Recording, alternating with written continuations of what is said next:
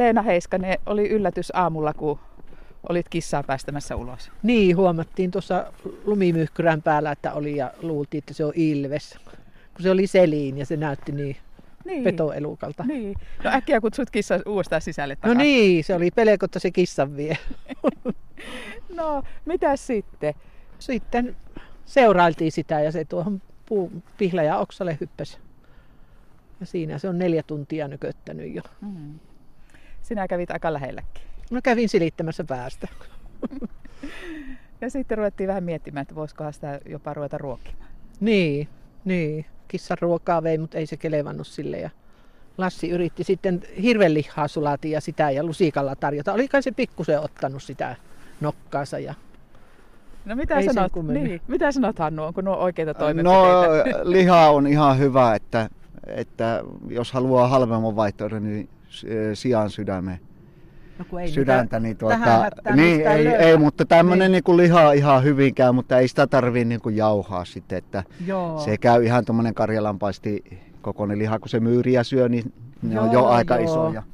No minä palaat. blenderillä jauhoin pieneksi, että se saa niellä No sitä. se on tietysti eh, linnun kunnon, kunnon kannalta voi olla, että hyväkin, mutta sitähän ei nyt tiedä, että, että vaikka se hoitoon pääsee nyt, niin että se siitä selviää, koska jos se nälkiintymistila on edennyt hyvin pitkälle, niin tuota, sitten sisuskalut ei enää toivu. Joo, joo. Eli tämmöinen ongelma sitten tulee näillä, että mitä varhaisemmassa vaiheessa ne tuota, laitetaan hoitoon, niin, niin sen parempi. Tuossa kävi juuri parin metrin päässä, eikä se oikein reagoinut, että jos se normaalisti olisi niin kuin hyvä kuntoinen, niin ei se tällä tavalla niin kuin käyttäytyisi. Niin.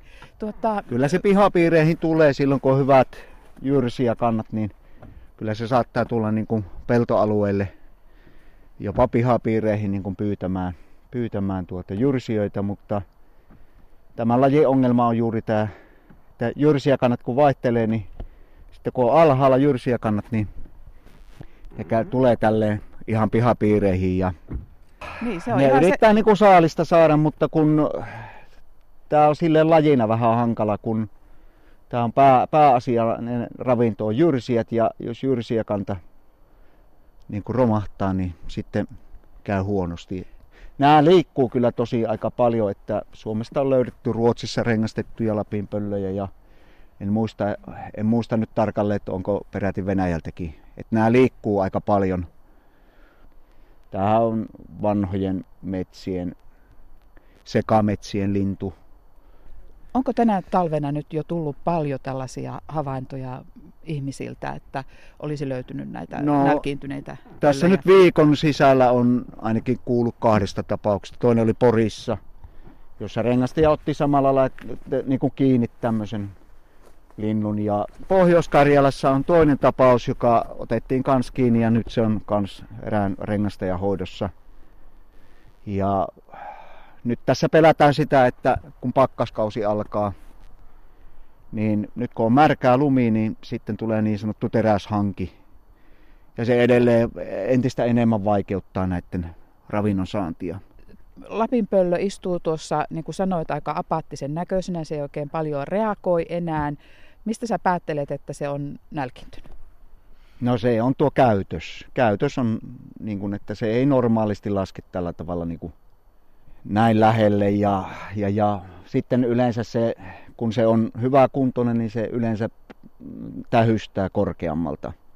Mutta toisaalta tämä keliolosuhteet voi aiheuttaa myös sitä, että se käyttäytyy poikkeavasti. Mm.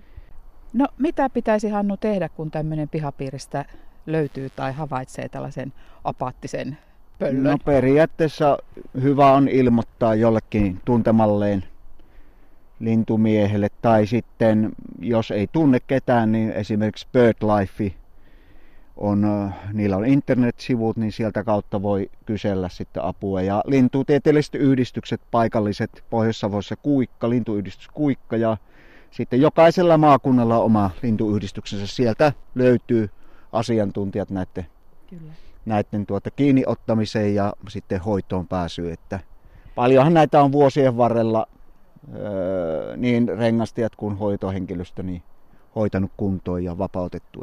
No mitä tälle pöllölle, mit, mitä arvelet, minnekä sijoitat sen ja mitä tapahtuu seuraavaksi? No minä soitin tuonne Varkauteen kaverille ja hän lupasi sitten selvittää ja siellä on nyt yksi Korosen Markku Savonmäessä, joka, joka tota, lupasi ottaa tämä hoivinsa ja katsotaan nyt selviikö se. Mm. Otetaanko se lämpimään ja ei, kun nämä nimenomaan pidetään viileissä tiloissa, kun ne on tottunut ulko, ulko, ulkotiloihin. Että joku kylmä navetta tai häkki tai mikä tahansa tämmöinen ulkotilan uh, ulko, ulkotila käy näiden hoitoon, että ei se tarvi kovin iso olla, että ihan liiteri, puuliiteri tai mikä tahansa, missä sillä nyt on vähän niin kuin tilaa olla ja, ja sitä sitten pikkuhiljaa aletaan kuntouttamaan. Paino yritetään nostaa sinne kilon 300 jopa yli. Ja sitten aina kun näitä löytyy tällaisia, niin tuleeko se tunne, että, että haluaa sen tämä yhdenkin eläimen vielä kuitenkin pelastaa? No ainahan sitä, johon se lakikin velvoittaa näitä, näitä tuota, auttamaan ja, ja onhan ne niin valtava hienoja niin kuin luontokappaleita nämä pöllöt ja erittäin hyödyllisiä myös ihmis, ihmisten niin kuin metsätaloudelle, pelto, peltoalueille, että ne jyrsijöitä nimenomaan pyytää. Että mm. Se on erittäin tärkeää, että kanta säilyisi. Leena Heiskanen, sinä olet luontoihminen. Teillä käy metsäkauriita tuossa takapihalla jopa syömässä. Ja miltä tämä kuulostaa? Ihan mukavalta. Niin. Minä olen ajatellutkin, me ollaan niin eläinrakkaita, että kaikki tulee tänne meille. Niin. To, eikö toivota, että miten saadaanko, jos, jos tämä kuntoutuu tämä pöllö, niin toivotko, että palautetaan tänne kotimetsään? No mikä ettei.